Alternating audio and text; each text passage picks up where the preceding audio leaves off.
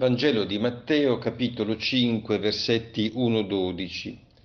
Gesù si mise a parlare e insegnava loro dicendo, Oggi iniziamo a leggere il Vangelo di Matteo che liturgicamente ci accompagnerà per quasi tre mesi fino al termine di agosto. E Gesù appare fin dall'inizio come il protagonista, è lui al centro della scena, è lui il maestro che insegna con autorità e consegna le parole di Dio.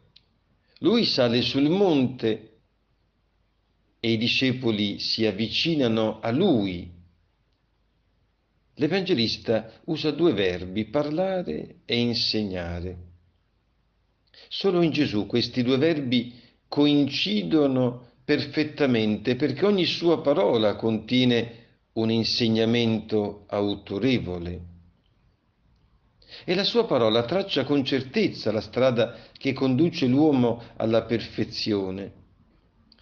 Il primo dei grandi discorsi con il quale Matteo ha strutturato il suo Vangelo è quello che contiene i contenuti fondamentali e inizia con le beatitudini che rappresentano una sorta di porta d'ingresso. A coloro che iniziano l'esperienza della fede, l'Evangelista consegna un annuncio che evidentemente per lui è fondamentale. Accogliere il Vangelo e diventare discepoli significa ricevere la gioia. Il cristianesimo si presenta come la bottega della gioia. È bello sapere che Dio vuole renderci felici, ma siamo stupiti e forse anche un po' sconcertati nello scoprire che i sentieri che Gesù chiede di percorrere sono radicalmente diversi da quelli che noi immaginiamo. È bene allora ricordare l'ammonimento profetico i miei pensieri, dice il Signore, non sono i vostri pensieri, le vostre vie non sono le mie vie. Solo chi si fida di Dio e accoglie la sua parola trova la gioia vera, quella che dura per sempre. Gesù ci assicura che possiamo essere felici anche se la vita è piena di tribolazioni.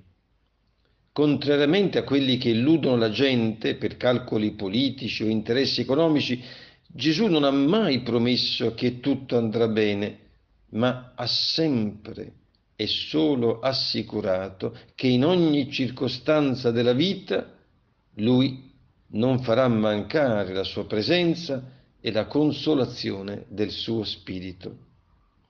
Ha scritto Papa Francesco, ci sono cristiani che sembrano avere uno stile di Quaresima senza Pasqua L'amicizia di Dio non annulla nessuna difficoltà, eppure custodisce la gioia del cuore. Se Dio è l'unico bene, il sommo bene, come diceva San Francesco, nulla ci manca. Chi cerca le cose si ritrova vuoto e chi trova Dio riceve una gioia che non deperisce. È questa la fede che oggi ci viene consegnata e che noi ci impegniamo a vivere e a testimoniare. Amen.